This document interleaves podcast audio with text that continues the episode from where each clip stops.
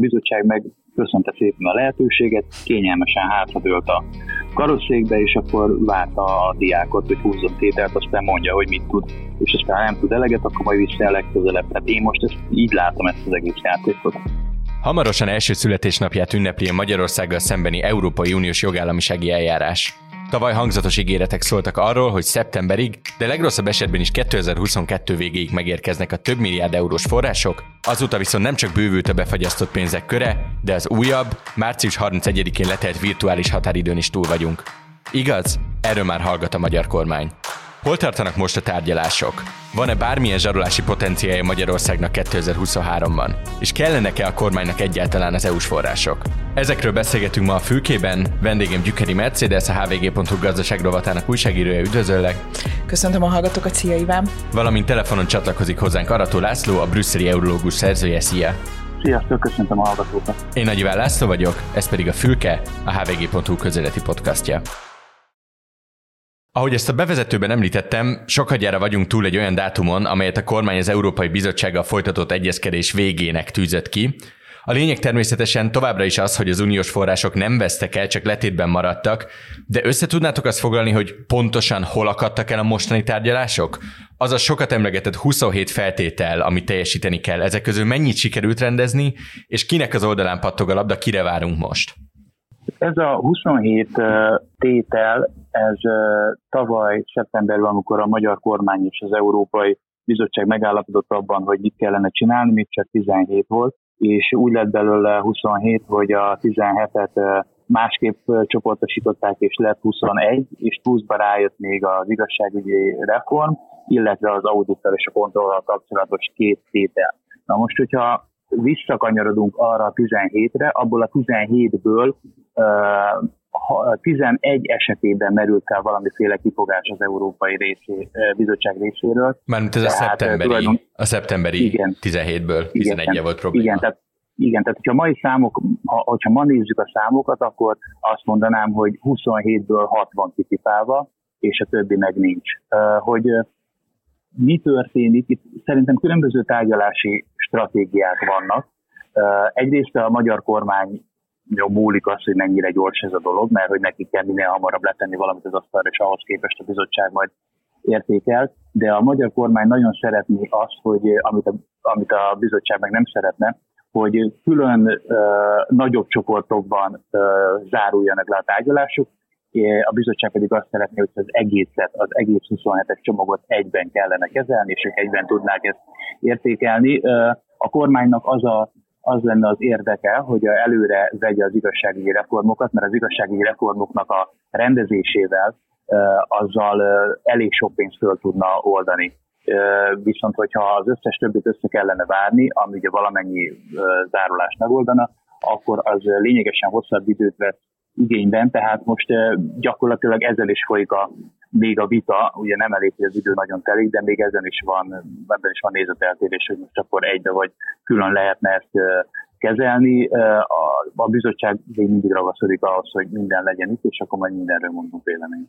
Mit lehet tudni azzal, hogy így húzódnak a tárgyalások, mennyire változik a viszony a bizottság és a kormány között? Ugye tavaly, amikor az egész eljárás elindult, és zajlottak a tárgyalások mondjuk nyáron és kora ősszel, akkor mindenki szívélyes viszonyról beszélt, és aztán kiderült ez, amit említettél, hogy a budapesti törvények azok például nem mindig azt akarták, amit korábban letettek a brüsszeli tárgyalóasztalra.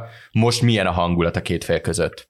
Igen, hát valóban meglepően szívélyes volt a viszony tavaly az év vége felé, tehát én még ennyi dicsérő jelzőt a magyar kormánytól nem hallottam az Európai Bizottságra nézve. Hát ezek a jelzők mostanra azért elfogytak, tehát most már azért megy megint a mutogatás, hogy ki miatt nem haladunk előre, és hogy kinek mi a felelőssége ebben.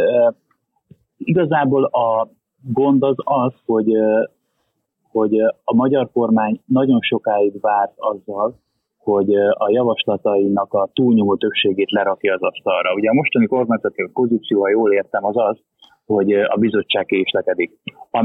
Amit elfogadhatunk egyébként igaznak is, mert kicsi igazság mindig van ezekben az állításokban, és azt tudni kell, hogy 2 héttel ezelőtt hatalmas mennyiségű irat került az Európai Bizottság asztalára, amiről korábban azt gondoltuk, hogy ez meg fog történni mondjuk február elején. de mivel ez csak március legvégén történt meg, ezért most a nyakába szakadt a bizottságnak egy csomó irat, amit nem fognak tudni, vagy nem tudnak 2 nap alatt lerendezni. Úgyhogy itt most a egymással kapcsolatos viszony, az én azt gondolom, hogy meglehetősen távolságtartó. Tehát én hallottam olyan konkrét dolgokat, hogy amikor itt volt legutóbb Navracsics Tibor, akkor elmondták neki, hogy az egyetemi alapítványok ügyében ezeket a dolgokat kellene csinálni. Azt mondta erre a miniszter, hogy semmi akadálya, pár nap múlva itt vannak a papírok, és azóta sem történt semmi. Szóval ez furcsa így mondani, de ez a helyzet most a tárgyalásoknak a körítésével. Azért én azt egy picit hozzátenném, hogy ugye van egy nagyon érdekes dinamikája annak, ahogy a magyar kormány kommunikál. Navracsics Tibor itt a jó zsarú, és mondjuk Varga Judit a rossz zsarú, és az, hogy mondjuk Varga Judit nem annyira szólal meg, inkább Navracsics Tibor szólal meg, az már önmagában, legalábbis a kommunikáció szintjén egy kicsit így pozitív irányba billenti el ezt az egész hangulatot. És az, amit említesz, hogy már az ő részéről is távolságtartás van, vagy az ő kincstári optimizmusa egy kicsit visszafogottabb, akkor legalábbis tényleg így ilyen kremlinológiában próbálja az ember visszafejteni, azért az valahol azt jelenti nekem is, hogy annyira nem jó a helyzet, mint amennyire igyekeznek láttatni. Ugye az egész egyezkedésnek vannak azért kisebb altémái is, fogalmazunk így. Laci, amikor legutóbb beszélgettünk a fülkében, akkor pont az Erasmus és a Horizont ügy miatt kérdeztelek, és azóta a kormány ki is vette az egyetemeket fenntartó kuratóriumokból a vezető politikusokat. Ezzel lezártnak tekinthető ez a kérdés? Az Erasmusszal és a Horizonnal szerintem elég nagy bajok vannak, és nem is értem egyébként, hogy ez hogy sikerült így időzíteni. Például Szili Katalinnak az ügyét, aki egyik kormányzati megbízásból esik egy másik kormányzati megbízásba, hogy ez miért gondolja a magyar kormány pont a tárgyalása közepén jó dolog egy ilyet meglépni, és hogy segíteni fogja a megbeszéléseket, azt végképp nem értem. Tehát itt ezzel kapcsolatban ugye a kuratóriumok összetételének a vitájánál azon képviselőknek, politikusoknak a köre, azt szerintem már elég jól rögzítve van, hogy kik lehetnek kuratórium tagok, és kik nem lehetnek. Talán van még egy-két vitatott pont, de nagyjából szerintem ez már megvan. Abban van vita, hogy meddig tartson a mandátum, ugye eredetileg ez életfogytig tartó volt. Most a mostani magyar javaslat az 2x6 év, ezt talán a bizottság el fogja fogadni. Ami viszont egyáltalán nincs, vagy nincs róla hír, hogy ez rendezve lenne, és tárgyalások valamilyen szinten tartanának, pedig hát ez talán legalább ennyire fontos, bár nem annyira látványos, az az, hogy a tagállamok, amikor minősítették a magyar helyzetet, akkor megemlítették, hogy a magyar jog az kiveszi ezeket az alapítványokat az uniós közbeszerzési törvény hatálya alól.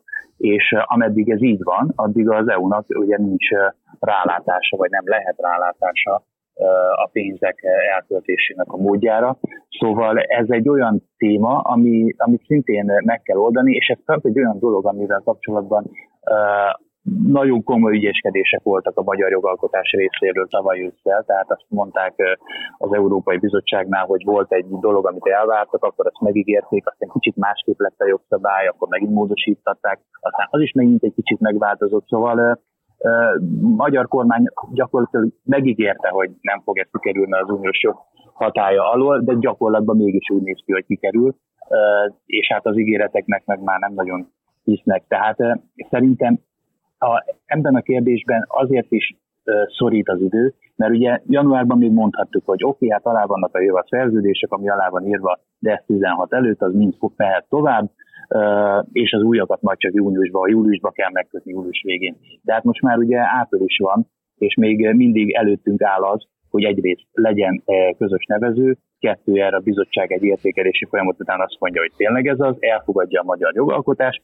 plusz utána még a tagállamok is azt mondják, hogy ez oké. Szóval ez kezd az idő vészesen fogyni abból a szempontból, hogy az új szerződéseket hogyan lehet majd így megkötni. Tehát én azt gondolom, hogy ezen a téren nagyon gyorsan kellene valami előrelépésnek történnie. Az Erasmus ügyről lehet egyébként külön megállapodni, és mehet tovább az oktatási élet Európán keresztül, beleértve Magyarországot, vagy ez is csak a csomag részeként mehet át legalábbis a bizottság oldaláról? Elvileg lehet, elvileg mindent külön lehet venni, de ez a bizottságon múlik. mondhatnám úgy is, hogy a bizottság jó akaratán múlik. Szerintek van bármi realitása annak, hogy kiessünk ebből mondjuk a következő tanévre, vagy ez egy olyan dolog, amit egyszerűen akkora nyomás lesz az idővel, hogy muszáj tető alá hozniuk, különben annyi kutatót és egyetemistát lőnek lábon, amit nehezen viselnek el, akár belpolitikailag is? Hát, hogyha én egy picit visszaléphetek ettől, sok mindenre mondtuk már, hogy ez útcseles, de aztán mégis lesz. Szóval én el tudom képzelni, és hát ez a téma, ez Magyarországnak fontos. Ez ugye az Európai Unióban nem annyira fontos. Szóval itt Magyarországnak kell letennie valamit az asztalra és bizonyítani, hogy ő ezt akarja, mert a bizottság most abban a pozícióban van, hogy teljesen jogszerűen megteheti azt, hogy most ő ezzel vár. Van még egy altéma, amire így kitérnék a tárgyalásokon belül. Ugye ez a homofób törvény, ez a magyar kormány által gyermekvédelmiként emlegetett törvény, ami miatt szintén blokkolva vannak egyes források, és mindeközben hamarosan perre viszi az Európai Bizottság, az Európai Parlament és 11 tagállam Magyarországot pont emiatt a törvény miatt. Kik csatlakozhatnak még ehhez a perhez, és mi a jelentősége? Számít-e bármit a jelenlegi vitában Brüsszel és Budapest között? Ez egy nagyon érdekes kérdés, és nehéz is rá pontosan és jó választ adni, mert mármint abból a szempontból, hogy ezt az Európai Bizottság miért emelte be ebbe a körbe. Ugye 3 ilyen dolog van, ami úgynevezett horizontális feltételnek számít, és az uniós költségvetéseknek egy részét, tehát a releváns tételeket zárója. Az egyik a homofób törvény, a másik a migráció, pontosan a menekültekkel való bánásmód, a harmadik pedig az akadémiai szabadság. Ugye az utóbbi 2-vel kapcsolatban van már Európai Bíróság ítélet, amit a magyar kormány nem, vagy csak részlegesen hajtott végre. Tehát erre nyugodtan lehet hivatkozni, hogy hát itt ez a probléma, hogy van egy bírósági ítélet, de ebben az ügyben nincsen európai bírósági döntés, hanem egy per van folyamatban, ahogy mondtad is, a pernek a legelején, vagy az első szakaszában tartunk. Tehát a bizottság bevállalta azt, hogy egy el nem döntött jogvitát is beemel ebbe a körbe. A csatlakozott országokon túl, ami még a héten lehet csatlakozni ez a perhez, nagyon sokan számítanak arra, hogy Németország is belép, mások azért is, mert ha németek belépnek, akkor a hírek szerint vannak más tagállamok is, akik követnék a példájukat. Egyébként ez a szám, tehát hogy most a tagállamoknak a közel fele, itt az Európai Parlament is benn van, beavatkozóként benn van ebbe a perbe, ez azért elég komoly jelzés, hiszen például amikor a jogállamisági eljárásban szintén tagállamok beavatkozóként részt vettek az Európai Bizottság oldalán, amit ugye Magyarország és Lengyelország elbukott, akkor ugyanekkora létszámban voltak ott kormányok. Tehát itt most a magyar kormány szembe kerül egy bírósági eljárásban Európának egy elég jelentős részével. Más kérdés persze, hogy ez a perez el fog tartani megint 1-2 évig. Ebből a szempontból is furcsa nekem legalábbis az, hogy mit keres itt ez a téma, hiszen annyi minden más miatt is van Magyarországgal szemben kritika és forrászárolás. De lévén, ahogy említetted, ezek a horizontális feltételek, amelyek külön ügyekhez és külön támogatási összegekhez kapcsolhatóak, magyarán röviden azt azért ki lehet akkor jelenteni, hogy egyébként a homofób törvény miatt a költségvetésből vagy a helyreállítási alapból Magyarországnak járó pénzeket nem bukhatjuk el.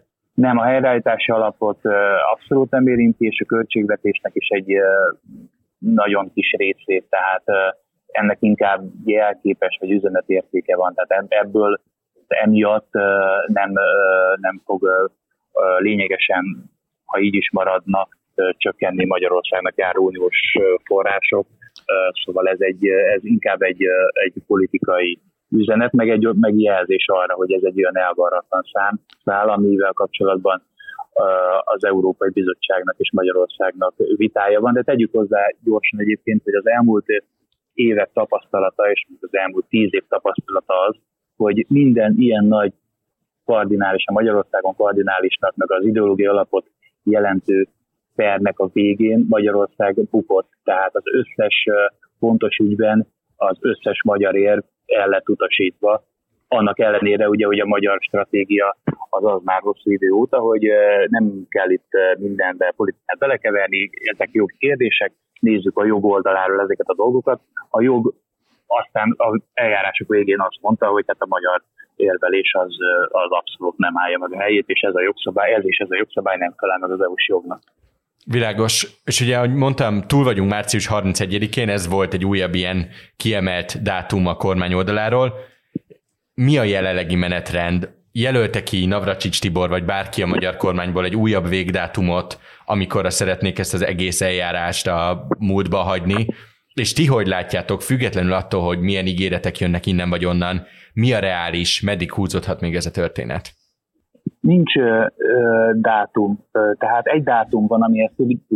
Ez a március 31 is inkább arra volt felfűzve, hogy a kormány azt mondta, hogy március végéig mindent lerendezünk. De hát ugye ha a lerendezésnek azt értjük, hogy ide hozták két héttel a határ, tehát ezelőtt a határidőt, ezelőtt a nap előtt azt a rengeteg papírt, akkor le van rendezve, de hát ettől még egy fillért sem fog a magyar költségvetésbe kerülni, meg nem tudjuk, hogy jól van ez lerendezve. Egy határidő van, ugye van ez a december 16, amikor a tanácsi döntés datálódik, és 2 éve van az országnak, hogy mindent teljesítsen. Tehát itt igazából, ha úgy nézzük, nem vagyunk elkésve, mert még 2 évig ezt el lehet játszani, de hát addig mondjuk nem lesz pénz. Szóval itt a kormány érdeke az, hogy minél hamarabb és minél hatékonyabban tudjon föllépni, de hát ezt ugye elmondhattuk 3 hónappal ezelőtt is. Gulyás Gergely még tavaly ősszel arról beszélt, hogy nagyjából 2024 második feléig van rendelkezésre álló forrás, ugye ő ezt még a horizontális feltételek behozása előtt említette, és az ő logikája az egész egyszerűen annyi volt, hogy akkora hányadát vonnák el, vagy függesztették fel ezeknek a forrásoknak, hogy a maradék az addig kitart. Ugye azóta kiderült, hogy a helyzet egyáltalán nem ilyen egyszerű, és hogy a pénzek jönnek is, azok teljesen más honnan jönnek, tehát hogy ezek a pénzek valójában zárolva vannak, de igazából szerintem nagyon nehéz ezt így taxatíve felsorolni. Ugye ez egy 7 éves keret, a 7 éves költségvetés ez egy 7 éves keret, aminek az elköltésére még plusz 2 évig van mód. A helyreállítási alapnál picit sürgősebb lenne a pénzlehívás, ugye amiatt, hogy nem hívtunk le pénzt az első szakaszban, előlegeket sem, már egy része el is veszett. Tehát, hogy nyilván sok párhuzamos menetrend van egymás mellett, de az, hogy a kormány mit mond, az igazából egy kicsit inkább ilyen megnyugtatónak tűnik. Tehát ők most azt mondják, hogy nyárra jönni fog a pénz. Most a nyár is egy hosszú időszak, mert itt volt szó arról, hogy a második negyedév, most, ha jól értem, most már harmadik negyedévről beszélünk, de közben ugye arról is beszélnek, hogy ha mondjuk teszem azt, az Európai Bizottság és a magyar kormány kezet rázna minden létező ügyben, akkor még ugye ott van az Európai Parlament, és a végső szót a tanácsnak kell kimondania. Tehát, hogy nagyon nehéz ezt így kisakkozni, hogy mondjuk akár augusztus végéig úgyis, mint nyár, ebből pénz legyen. Magyarán annyi biztos, hogy gyakorlatilag 1 év és 9 hónap maradt arra, hogy mindent tisztázzon a magyar kormány a bizottságnál, és hogyha ez nem teljesül, tehát lejár a tavaly decemberi tanácsdöntésnek a 2 éves határideje, akkor lehet arról beszélni, hogy elvesztettünk forrásokat, ezt jól értettem?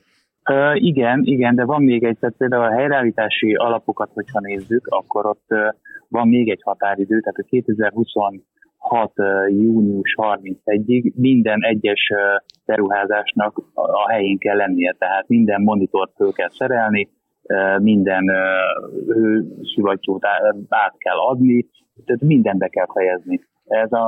És ugye most olyan dologról beszélünk, olyan pénzről beszélünk, amit mások már régóta költenek, tehát Magyarország 2 éve adta be a helyreállítási forrásokhoz a pályázatát először, aztán utána volt még több, de hogy normálisan ezt a pénzt a legtöbben már 2 éve szeptember óta elkezdték költeni, és azóta is én a napi hírösszefoglalókban kapom mindig a hírt, hogy na most akkor Romániának 21 milliárd, Spanyolországnak 8 milliárd, Csehországnak 12 milliárd, tehát itt röpködnek a milliárdok, csak épp Magyarország nem röpködnek.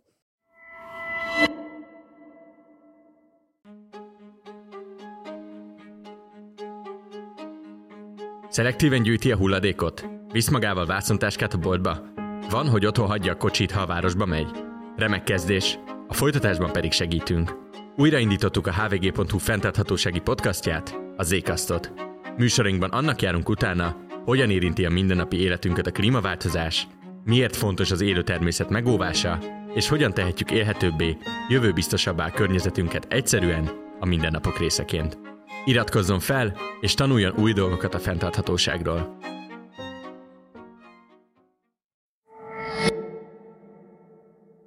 Lépjünk is tovább, beszéljünk egy kicsit a magyar diplomáciáról ebben a helyzetben. Pár hete készítettem egy interjút egy göteborgi politológus professzorral, aki arról beszélt, hogy nem zárja ki, hogy az Orbán kormány összekapcsolja a svéd NATO csatlakozás blokkolását azzal, hogy a svédországi és soros elnökség az EU-ban. Magyarán zsarolási alapként használja az időhúzást, hogy akár az uniós forrásokkal kapcsolatban kiharcoljon bármiféle engedményt. Ti hogy látjátok, megteheti-e ezt a kormány? Ha nem, akkor miért, és ha igen, akkor ennek mi lehet a következménye? Érhet-e el akár sikert Orbán Viktor azzal, hogyha a NATO-val bosszantja azt a svéd elnökséget, aki minél hamarabb szeretne egyébként NATO taggá válni? Hát úgy ráadásul, hogy a svédek szombaton csatlakoztak a előbb említett homofób törvénnyel szembeni perhez. Szóval én szerintem a kormány arra azzal igyekszik takarózni, és akkor a finnek esetén ezt láttuk, hogy Törökország sem hagyta még jóvá, Törökország a választások előtt valószínűleg nem is fogja, úgyhogy amíg a törököt nem hagyják jóvá, addig szerintem a magyar parlament sem fogja ezt megtenni. Nem, tehát egyrészt, ha ezt zsarolásnak akarják használni, akkor ez egy teljesen értelmetlen dolog, tehát semmi haszna, jövője nincs ennek az egésznek, mert hogy ezzel biztos, hogy nem fog hamarabb pénz érkezni. Tehát nem megy ez a módi. Ha a dolognak a gyakorlati oldalát nézzük, ugye Finnország mától lesz a NATO-nak a teljes jogú tagja. A finn belépéssel Svédország kapott egy olyan védő ernyőt, ami majdnem felér egy NATO tagsággal. Tehát ugye a Svédország a területét félteni mondjuk az oroszoktól, azt ugye csak a finneken keresztül lehet megtámadni, de hát Finnországot már védi a közös védelmi egyezmény. Szóval a svédek egyébként is benne vannak minden NATO programban, kvázi olyanok, mint hogyha tagállamok lennének. Itt a svéd hadsereg az egy nagyon jó felszerelt hadsereg, a skandináv országoknak nagyon komoly katonai védelmi együttműködése van, tehát a svédeknek nagyon komoly védelmük van akkor is, hogyha nem NATO tagok, hogy Magyarország ezt próbálja szétszállazni, annak csak rossz hatása lehet Magyarországra nézve, ha még ezt tudjuk fokozni. Hasonlítanám a helyzetet ahhoz, amikor Magyarország és Lengyelország blokkolta az uniós költségvetést, meg a helyreállítási forrásokat, és aztán tulajdonképpen csak időt nyert vele, mert utána minden eljárásnak Magyarország lett az alanya, minden pert elvesztett ezzel kapcsolatban, és most nincsen pénz. Tehát, hogyha akkor zsarolni akart volna, vagy ha zsarolni akart, akkor Magyarország azzal azt sikerült elérni, hogy sokkal rosszabb helyzetbe került. Nem lehet, hogy egyébként a magyar kormányt motiválja egy picit az is, amit most elmondtál? Tehát, hogy nyilván Svédország csatlakozás az egy szimbolikus dolog lenne, de hogy az, hogy valójában nem tag, az igazából nem osz, nem szoroz. Tehát az, hogy ők mikor mondanak valamit, az nem osz, nem szoroz. Most igen, ez megint egy jó kérdés, hogy nekünk miért is kell igazodni a törökökhöz. Hát most már, bocsánat, de nem kell igazodni, ugyebár nagyon sokáig ez volt. Nem azt mondom, hanem hogy nagyon sokáig az volt nem volt semmilyen narratíva a kormányzati oldaltól, csak úgy kitartottunk Erdogán mellett, és újabban azért egészen magas röptű kritikák fogalmazódnak meg kormányzati körökből, hogy a svédek hogy ütnek, vernek minket, és miket hazudnak rólunk, ez a Hende Csaba féle bohóc delegációtól kezdve. Jó, de hát teljesen bohóckodás az egész, tehát szerintem ez még egy ilyen, nem tudom, kőfideszes se bírja komolyan venni, igen, hogy jó, a galácsvédek. Meg kihiszi el azt, hogy társadalmi konzultációt kellett tartanak, nincs a tagadás, hogy évesztük, ugye agyrém, szóval nincs ilyen. És jó is egyébként, Laci, hogy tisztáztad azt, hogy valójában Svédországnak most már egyre inkább szimbolikus ez a tagság, úgy, hogy a finnek bent vannak. Magyarán tényleg csak a hepciáskodásról szól a magyar kormánynak az időhúzása. De menjünk is tovább, mert pont ez a hepciáskodás nem csak ebben az egy esetben figyelhető meg, Ugye és Orbánik mindeközben egy másik, egy tényleges vétón is ügyködnek, mert jelenleg csak Magyarországon bukik el az EU és 79 afrikai, karibi és csendes-óceáni ország megállapodása, ez egy ilyen alapszerződés az országok közti viszonyokról. De pontosabban, Laci, el tudnád mondani, hogy miről szól ez a nemzetközi egyezmény, és mi az érv, amivel a magyar kormány ezt blokkolja? Az első részre könnyebben tudok válaszolni, a másodikat én sem mindig értem. Ez az általad említett 79 országgal az Európai Uniónak 1972 óta van intézményes kapcsolata, akkor kötöttek egy úgynevezett loméi egyezményt. Ezek, amiről beszélünk, ezek keretmegállapodások. Tehát olyan szerződéses rendszer, ami rögzíti az elveket, ahhoz, hogy hogyan viszonyulnak egymással az a felek, hogyha aztán kötnek utána egyes területekre vonatkozó részletes megállapodást, akkor erre mindig lehet hivatkozni. Szóval ezt a loméi egyezmény 2000-ben felváltotta a kotonói megállapodás, amit 20 évre kötöttek, ugye most 2023 van, a szerződésben van némi rugalmasság arra nézve, hogy meddig lehet még átmeneti rendelkezésekkel működtetni és életben tartani, de mindenféle határidőből ki fogunk csúszni május végén. Mindenki akarja ennek a meghosszabbítását, kész van a szöveg, ratifikálták a partnerek, tehát a szóban forgó 79 országnak is a napirendjén volt, és a saját jogalkotási eljárásokat lefolytatták, az Európai Unióban nincsen vele kapcsolatban kifogás, Magyarország azonban nem akarja támogatni, ugye ezt a Magyar Parlamentnek is meg kell szavaznia, hát most lehet, hogy lesz még 79 delegáció mindenféle országban, hogy megbeszéljék ezeket a kérdéseket, szóval komolyra fordítva a szót, még körülbelül olyan 2 évvel ezelőtt, amikor még engem hívtak itt Brüsszelbe Sziátó sajtótájékoztatóra, akkor kérdeztem tőle hogy mi ezzel a baj, mert már akkor is baj volt vele, és ő azt mondta, hogy hát ez egy meghívó a migránsoknak, és ugye a migráció erősítéséről szól. Egyébként arról szól, hogy egyrészt az illegális bevándorlással szemben fel kell lépni, az országok vegyék vissza az illegális bevándorlóikat minden különösebb szétszó nélkül, és a legális, tehát a jogszerű beutazási feltételeket megteremtsük meg, tehát legyen szabályozott kerete a migrációnak.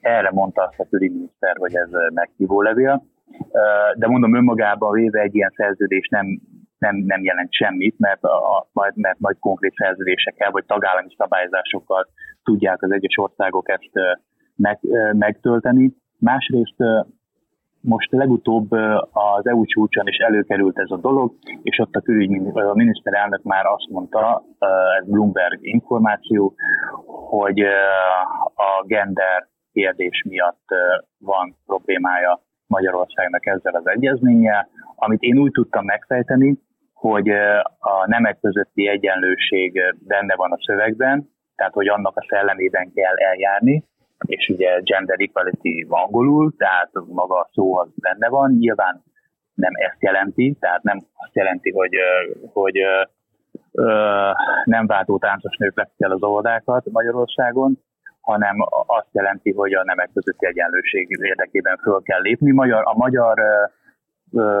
szóhasználatban, én ezt úgy tudom kódolni, hogy a kormányzati szóhasználatban, hogy le akarják cserélni férfiak és nők közötti egyenlőségre. Amiben nyilván nem fognak belemenni a többiek, hanem szeretnék ezt a nemek közötti egyenlőségnek az angol megfelelőjét használni, és én azt látom, hogy nem változik a magyar álláspont, és most jelenleg itt tartunk azzal, hogy az idő meg annak érdekében, hogy ne legyen joghézag, gyakorlatilag már hetekben mérhető. És az érdekesebb az egészben, és arra szeretnék még itt rákérdezni nálatok, hogy erről már beszéltünk korábban is az adásban, hogy hogyan változik a magyar attitűd és a magyar viselkedés Brüsszelben és az európai arénában. És hogy ez teljesen szembe megy azzal a fajta hozzáállással, amire egyébként szükség lenne a különböző magyar megállapodásokhoz a bizottsággal.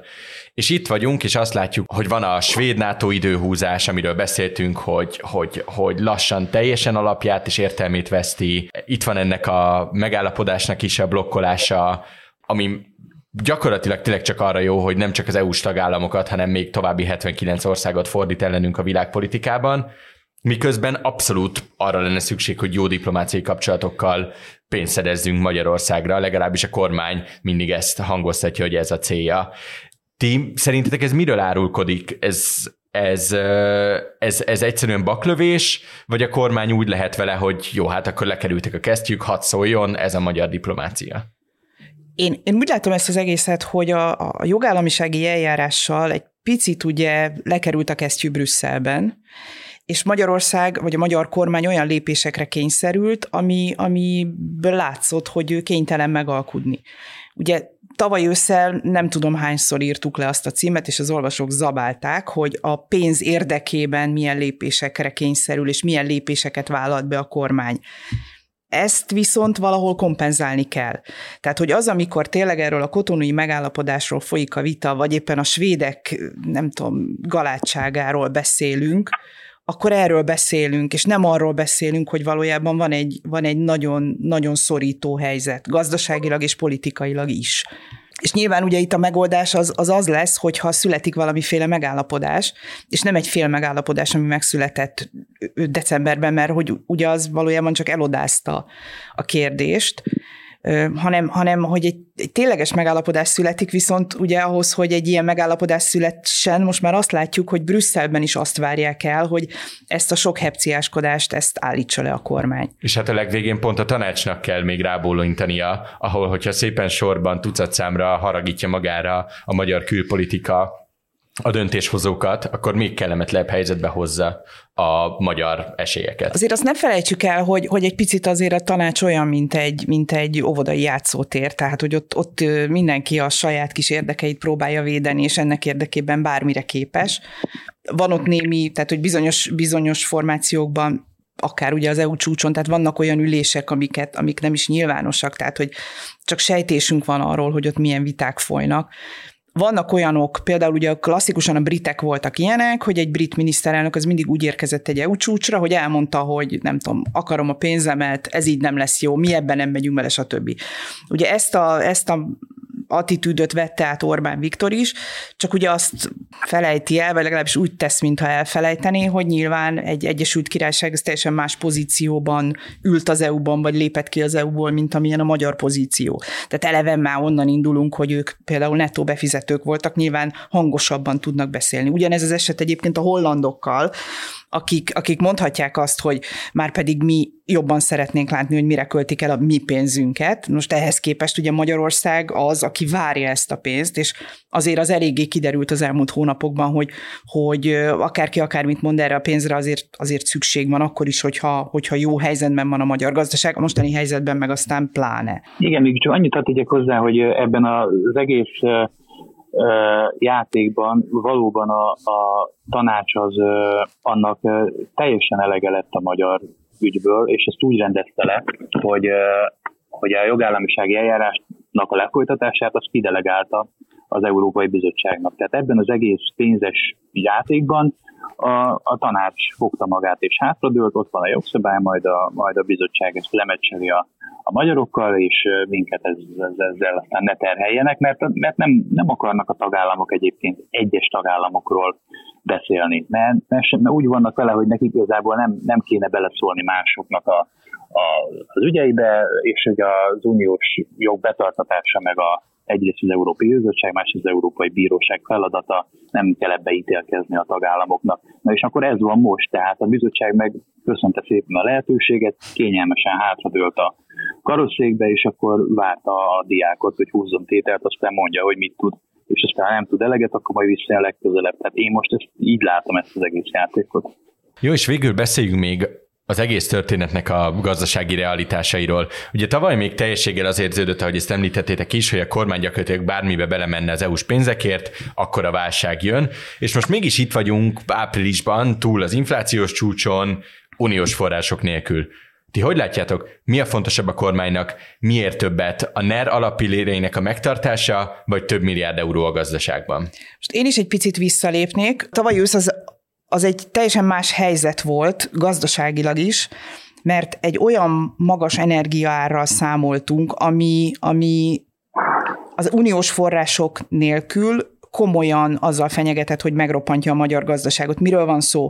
Ugyan utófinanszírozásról van szó az uniós források esetében, viszont arról beszélünk, hogy egy magyar pályázó Magyarországon pályázik, forintban teljesít a magyar állam neki, viszont ezt az összeget utána az uniós kasszában euróban kapja meg.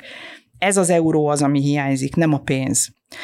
És ugye ez az euró, vagy beszélhetünk akár dollárról is, azért fontos, mert azt az energiaárat, ami tavaly nyáron megnövekedett, és ráadásul ugye a betározási kötelezettség miatt szükség is volt rá, Szóval ezt a devizát kellett volna valahogy előteremteni, ahhoz, hogy a kormány működni tudjon, vagy az állam működni tudjon.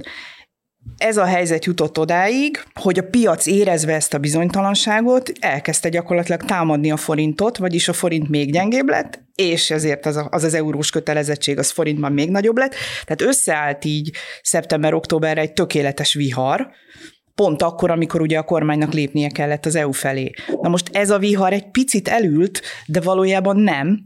Tehát, hogy az alapprobléma az, hogy nem jön be deviza, vagy sokkal kevesebb deviza jön be, az továbbra se oldódott meg. És ennek például olyan jeleit látjuk, hogy tegnap jött ki az Államadósság Kezelő Központnak a statisztikája, ami azt mondja, hogy az éves kibocsátási terv az 42%-ban már teljesült, ami egy dolog, hát végül is az év negyede telt el, tehát ez annyira nem lenne extrém. Viszont a dollár kibocsátása 100%-ban, az euró kibocsátás 67%-ban. Emellett pedig megemelték azt az arányt, ami a deviza lehet a magyar államadósságon belül. Tehát, hogy ez így most egy kicsit bonyolultnak tűnik, de valójában itt tényleg arról van szó, hogy az államnak szüksége van erre a pénzre, és ezt próbálja más forrásokból bevonni. Ez a végtelenségig azért nem játszható, mert ugye ezt az egész piac figyeli. Tehát ezért van az, hogy a forint az minden létező problémára, legyen az bármilyen távoli, megroppant. Tehát amikor Kaliforniában bedől egy bank, akkor a forint gyengül egyik hétről a másikra 20-30 forintot.